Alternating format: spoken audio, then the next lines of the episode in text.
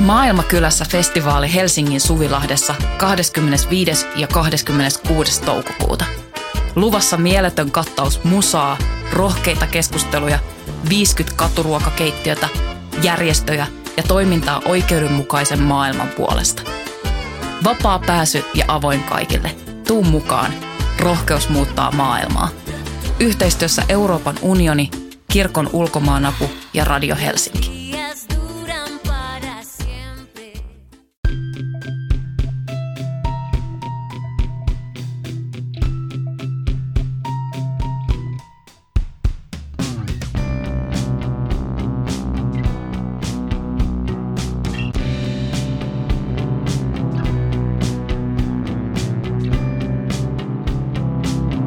Heipä hei arvon pikkuystävät ja tervetuloa Syndikaattiin. Minä olen Laura Gustafson ja täällä Voiman studiossa minua vastapäätä istuu Emilia Männyn väli. No hei vaan.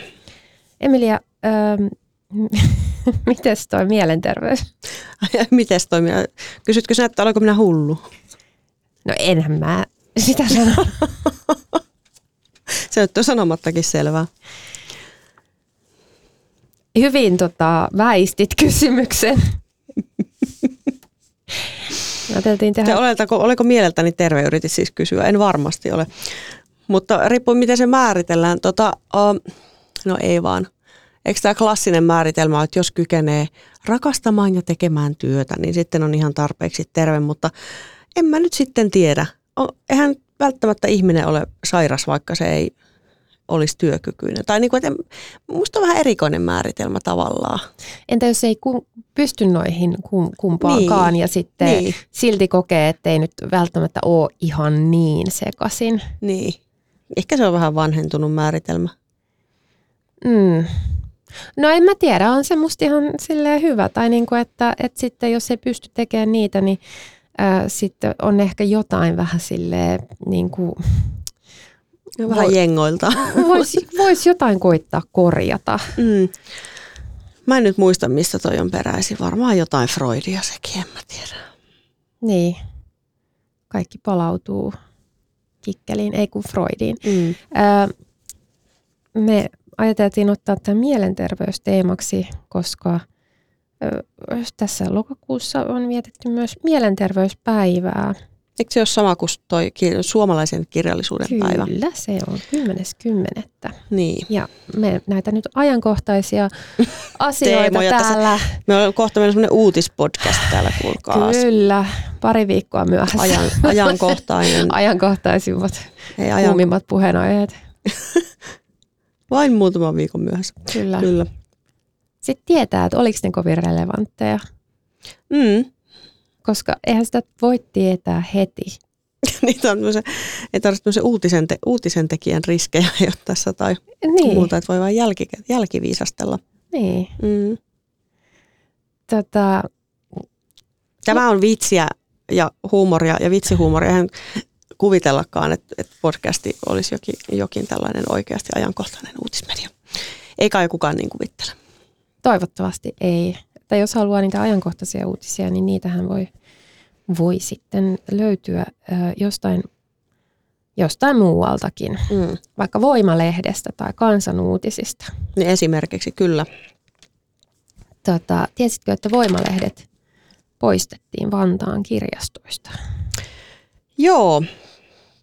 Tästä huono juttu, sanoisin. Kyllä. Varsin, varsin huono juttu. Ja myös aika ähm, huolestuttava, että jos kirjasto, joka on kuitenkin tämmöinen niin kuin, ähm, sivistyksen ja demokratian kehto, niin sieltä poistetaan ähm, ilmainen puolueeton kulttuurijulkaisu. Niin onhan se nyt saatana. Niin. Hirveetä. Niin. Sitä en tiedä, että saako niitä olla sitten niitä Voiman numeroita siellä lehtihyllyllä, missä on, on ne lehdet, mutta on sekin vähän sitten järjetöntä. Missään tapauksessa ihminen... ei sitä ständiä voisi siellä niin. olla. Haluatko kertoa lisää tästä ö, tapauksesta vai referoinko lyhyesti? Referoi sinä. No perussuomalaisten mielestä on, on väärin, että on tällainen ö, ilmaisjakelulehden ständi siellä kirjastossa. Mm. Ja he ovat tässä nyt sitten tähän käyttäneet, käyttäneet tuota kunnallista vaikutusvaltaansa, että sitä standia ei siellä olisi. Josta tulemme siihen, että voimalla ilmeisesti on kuitenkin, sillä on selvästi niin kuin merkitystä.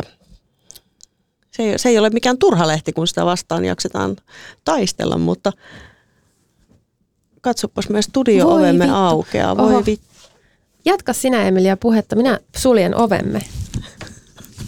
Joo, tämmöinen tosiaan näin Vantaalla. Näin Vantaalla. Toivottavasti ilmiö ei sieltä leviä. Mm. Niinpä. Tartuntana, kuten esimerkiksi tyhmyys ihmisjoukoissa. No siitä emme kai vantaalaisia voi syyttää sentään. Em, emme. Kuitenkaan. Ei, ei. Emme, vantaalaisia emme syytä. Ei, se on ihan, ihan tota, semmoinen aikanaan lähtenyt sieltä ihmisten mukana leviämään se tyhmyyden, tyhmyyden siemen. Siellä. Ei se sieltä varmaan. Ei Vantaalta. Ei Vantaalta. Mä, nyt niin ei pitää tehdä tarkkaidassa. Mä, mä en halunnut nyt niin kuin alkaa puhua mistään ihmisten alkukodista, koska sitten siinä olisi tullut sellaista. Se olisi ollut tosi, niin kuin, taisi ajautunut hirveisiin ongelmallisuuksiin tämä mun puhe sit siinä vaiheessa, joten mm, niinpä. Ei mitään. Unohda. No da, päätin sitten Unohda. puhua Vantaasta sen siinä. Kyllä. Joo, se mielenterveys. Mm. Ja se mielenterveys ja Vantaa. Mielenterveys ja Vantaa, nehän kulkevat käsi kädessä eri suuntaan, ehkä. M- mutta onko nyt Onko nyt mielenterveys sellainen asia, mistä, mistä me osataan sanoa yhtään mitään? No en, en, en mä kyllä tiedä, osataanko me sanoa mitään. Lähinnä mua ähm, mielenterveydessä tietysti, sehän on semmoinen myös niinku semmoinen, äh, tavallaan semmoinen trendikäs aihe, että kun nykyisin kaikki on sille jotenkin tosi psykologisoitu ja yksilöpsykologisoitu, että kaikki on jotenkin vaan sitä mie- mielen tuunaamista ja mielenterveyttä ja virittämistä ja jotain. Niin, niin, niin. Ehkä, ehkä niin kuin mm, moni, ja sitten sit myös se, että mielenterveyshän on myös kauhean sellainen kulttuuri- ja kontekstisidonnainen asia, että mitä milloinkin on pidetty normaalina ja, ja jotenkin. Että se, et sehän on täysin, siis kaikki niin kuin psykiatriset diagnoosit, se koko luokitusjärjestelmä, niin eihän se ole mikään semmoinen niin kuin samalla tavalla kuin, että sulla on joku vaikka diabetes. No okei, saattaa sekin jossain määrin olla, niin kuin, tai, tai joku, niin kuin, mihinkä mä nyt vertaisin sitä. No se ei ole samalla tavalla yksiselitteinen asia, kun sulla olisi vaikka joku, joku sydänvika. Et, et se on niin kuin suhteessa aina siihen niin kuin ympäröivään, ympäröivään todellisuuteen, että mikä katsotaan niin epänormaaliksi, että se on jo sairaus. Tai häiritseväksi. Niin, niin. Yleistä, yleistä jotenkin semmoista järjestystä niin. häiritseväksi. Kyllä. Että monet ö, tilat, jo, jotka ennen on ehkä ollut jollain tavalla normaaleja, tai niillä on ollut jokin niin kuin paikka tai edes tila olla rauhassa yhteisössä, niin ei niitä ole sen kummemmin sitten ehkä luokiteltu tai lähdetty hoitamaan. Ja sitten taas toisinpäin, että on ollut paljon semmoisia mm, tiloja, mitä nykyisin pidetään ihan normaalina, ja niistä on saattanut joutua vaikka pakkohoitoon joskus. Totta. Esimerkiksi vaikkapa homoseksuaalisuus. Niin, ja sitten sit naisilla on taas monesti ollut, totta kai naisiakin koskenut tämä, mutta sitten naisilla on ollut myös tämmöinen niin yleinen huono käytös on saattanut, saattanut tota, laittaa menolipun jonnekin Seilinsaarelle tai milloin minnekin. Mm. Niin, tai hysteriahoitoihin. Mm. Kiitos. Kiitos hysteriahoitojen. Meillä on hieromasauvoja nykyään, mutta juuri varmaan mitään muuta hyötyä mm. niistä ei sitten ollutkaan. Ei niin pahaa, ettei jotain hyvääkin, vaan miten se meni. Ja kuitenkin kehitys on nyt kehittynyt niin paljon, että me ei välttämättä tarvita enää hieromasauvoiksi semmoisia niin kuin sauvan muotoisia, vaan voi olla tällaisia, mitä Iina Mikkola ää, kutsuu pillupumpuksi. Mm. Eli tämmöinen Satisfyer Pro-laite, joka on äh, kuulijoillemme tiedoksi sellainen rinkulan muotoinen juttu, jossa on ikään kuin sellainen imevä toiminto, että siinä ei ole ollenkaan mitään, mikä niin kuin millään lailla muistuttaisikaan penistä. Ja se onkin, se on ollut kyllä todella hieno innovaatio. Se on jo jokin aika sitten keksitty tällainen. Eikö sillä ole kuitenkin vähän tällainen ö, legendaarinen maine se, kapistuksella? Sehän, se on, eikä syyttä. Se on kyllä tuota, ö, tuottanut mm, mielenkiintoisia elämyksiä itse kullekin säädylle. Öö. Hyvä näin. Hyvä näin. Meillä ei edelleenkään ole sponsoreita tällä, tällä tota, podcastilla ja otamme mielellämme niitä vastaan, jos esimerkiksi haluatte teidän seksivälineenne tänne mainostettaviksi, niin kyllä näin me niitä käy. Mainostamme, mutta olisi ihan se kiva saada siitä jotain rahaakin. Se olisi tosi kivaa. Niin, mä mietin tota vielä, että olisiko tavallaan toi, toi niinku se mielenterveyden jotenkin kulttuuri- ja kontekstissidonnaisuus, että onks, et onks edes pakko olla terve? Et se, sekin on nykyisin vähän, terveys on nykyisin vähän semmoinen niinku, oh, jotenkin vähän sellainen pyhä lehmä, että et se on niinku se ylin hyvä. Että totta kai, siis on ihan tosi kiva olla terve. Kyllä mä arvostan sitä tosi paljon. Mutta sitten se, että kun ei, se, ei, ei kaikille ole mahdollista aina kaikilla tavoin olla terve. Että et on monia, monia niinku sairauksia, sekä niinku fyysisiä että psyykkisiä, että, että ehkä jotain yhdistelmiä näistä, joiden kanssa sitten joutuu elämään esimerkiksi loppuikänsä tai syntymästään saakka. Niin onko se terveys nyt sitten niinku jotenkin...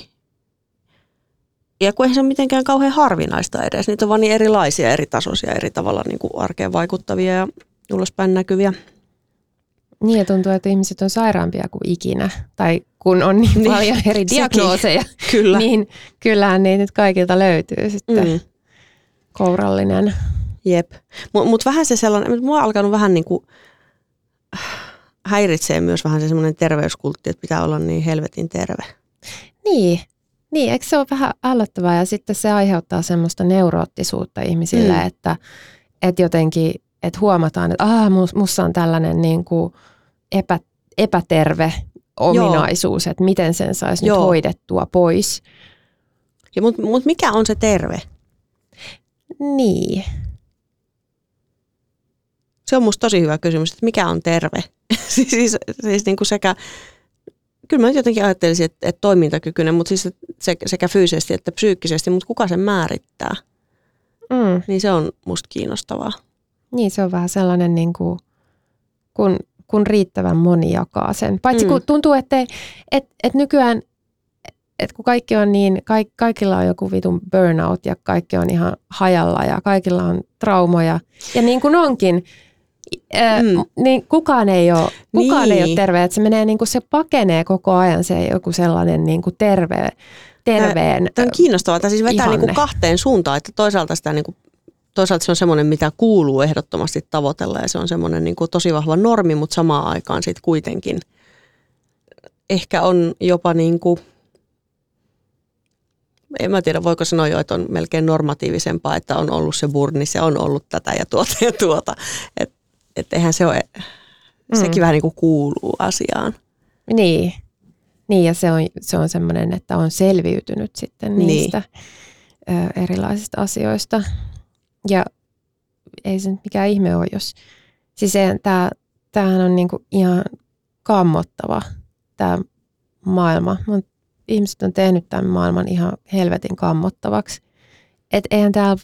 Silleen, miten täällä voisi olla sillä lailla, että jes, kaikki on tosi hyvin, voin hyvin ja niin siis, t- tämä on siis tätä on itse asiassa usein miettinyt, just tätä, että jos pystyy olemaan niin kuin tässä maailmassa jotenkin ihan tosi silleen niin kuin tyytyväinen ja iloinen ja jotenkin silleen, totta, en mä nyt sitä mitenkään halveksi, kyllä mäkin silleen valtaosin olen tyytyväinen ja näin, mutta et, miten mä nyt sen kuvailisin? Siis jotenkin, että sitä rauhaa ei niin kuin mikään jotenkin häiritse, niin mun mielestä se on jo vähän häiritsevää mm. tai jotenkin tosi omituista, että jos ei niin kuin, koska se, siis sehän osoittaa maailmasta irrallaan olemista, mitä taas ei voi mun mielestä pitää kauhean terveenä. Että se on vähän niin kuin sellaista, siis sehän on harhaista tavallaan olla niin kuin tosi, tosi niin. jotenkin, niin kuin, mitä sanaa siitä nyt sitten käyttäisi. Että tavallaanhan vaikka ahdistus ja masennus ja tällaista on ihan kauhean terveitä ja normaaleja reaktioita moniin asioihin tässä maailmassa ja ihmisten elämissä. Niin. Niin, se tuntuu todella, todella epäilyttävältä, jos, jos joku voi mennä tämän kaiken läpi, niin kuin ymmärtää, tiedostaa kaiken, kaiken kärsimyksen, mitä, mitä täällä turhanpäiten aiheutetaan ja olla silleen, että this is fine. Mm. Et mulla on kaikki hyvin, mä oon tyytyväinen, mua ei vaivaa mikään, mä oon oikein onnellinen. Niin. Mutta sitten taas toisaalta, sitten sit sitä miettii, että et onko siitä sit mitään hyötyä siitäkään. Eihän sit mitään, ja tämähän tämä on, että kun kaikki ajatellaan aina sen hyödyn kautta, ei siitä ei todellakaan ole mitään hyötyä, että Että, että me ollaan ahdistuneita ja masentuneita kaiken tämän paskan takia, mitä, mitä täällä tapahtuu ja kaiken epäoikeudenmukaisuuden ja sorron takia, mitä, mitä muut joutuu kohtaamaan. Niin se, siitä, siitä ei taatusti ole hyötyä. Se ei lisää meidän toimintakykyämme luultavasti millään tavalla ja niin. pikemminkin heikentää, heikentää meidän kykyä tehdä näille asioille jotakin. Mutta sitten silti se tuntuu siltä, että, että on joten, jonkinlainen niin kuin moraalinen velvollisuus kuitenkin. Olla vähän huolestunut. Niin, niin että... Mä en ehkä enää nykyisin koe sellaista hirveästi, Hetkö? totta puhuakseni. En semmoista pakkoa siihen. Totta kai mä välillä...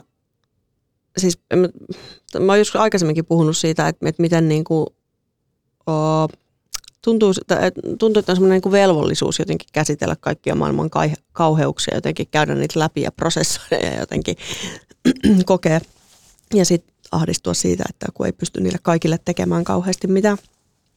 Osalle tietysti aina jotain pientä. Niin tota, mm, koska se epäsuhta on niin valtava siinä, niin mä oon ehkä jotenkin pikkuhiljaa päässyt pois siitä, että tavallaan, että, se, että sillä mun tunnereaktiolla sinänsä olisi hirveästi väliä. Ja, ja tota, tästä olisi pitänyt varmaan sitten tehdä joku tarkastella, että miten se on vaikuttanut mun toimintaan, että onko sitä toimintaa ollut jotenkin vähemmän tai enemmän tai jotain, kun jos sitä ei ole niin kuin fiilannut niin vahvasti, mä en osaa sanoa tähän, kun kaikkia muitakin muuttuja on niin paljon, mutta, mutta joka tapauksessa joo, edelleenkin tulee monet jutut läpi sillä tavalla, että no esimerkiksi viimeksi mä itkin, kun mä katsoin videoita sieltä, siis ihan, siis katsoin jotain ihan siis Insta-liveä ja sitten myöhemmin uutisissa sieltä mielenosoituksista Fosenin tuulipuistoa vastaan. Siinä, siinä yhdistyi niin monta asiaa, että siinä kyllä itkin, myönnän. Öö, ja, ja välillä tulee niin kuin monet jutut tuolla tavalla läpi. Mutta se ei ole ehkä... Mulla on joku semmoinen, tiedätkö semmoinen... Mä en enää ihan kaikkea ime suoraan. Mm. Suoraan. Ja se... En mä tiedä, onko se hyvä vai huono juttu. Näin nyt vaan on. Niin. Mulla on ehkä, ehkä tullut vähän sellainen, että...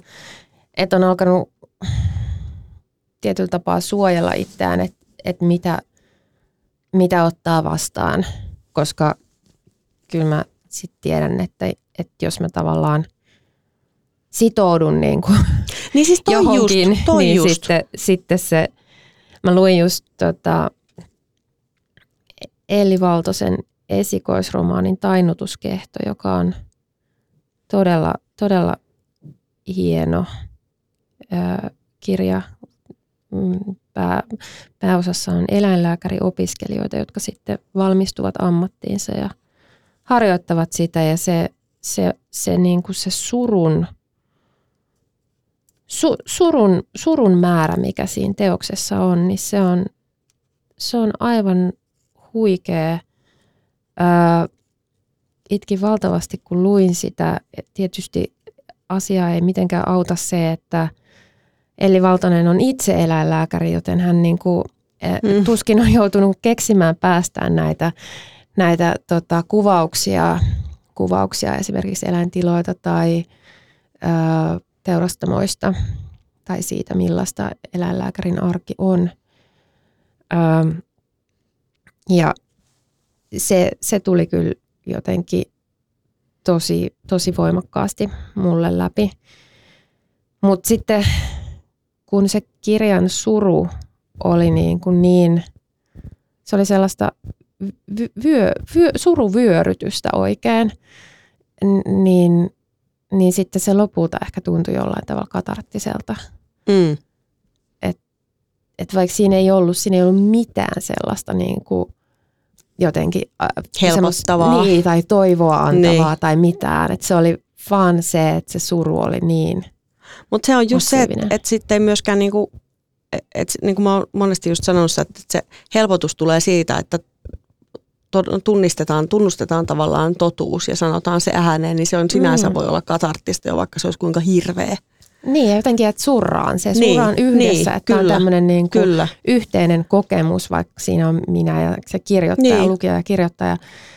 Äh, mutta toki sitten ajat- ajattelen, että on suurempi lukijoiden yhteisö ja meillä on niinku tämmöinen suurempi yhteisö siinä ja me saadaan yhdessä äh, tehdä tämä sururituaali. Tietysti se on hirveän raskasta, kun se surun aihe ei, ei niinku mene pois, että nämä ei ole ikään kuin hautajaiset, vaan, vaan tämä joukkomurha jatkuu ja niitä hautoja täytetään koko ajan lisää hirveätä vauhtia. Mm. Niin. Mutta ehkä siis,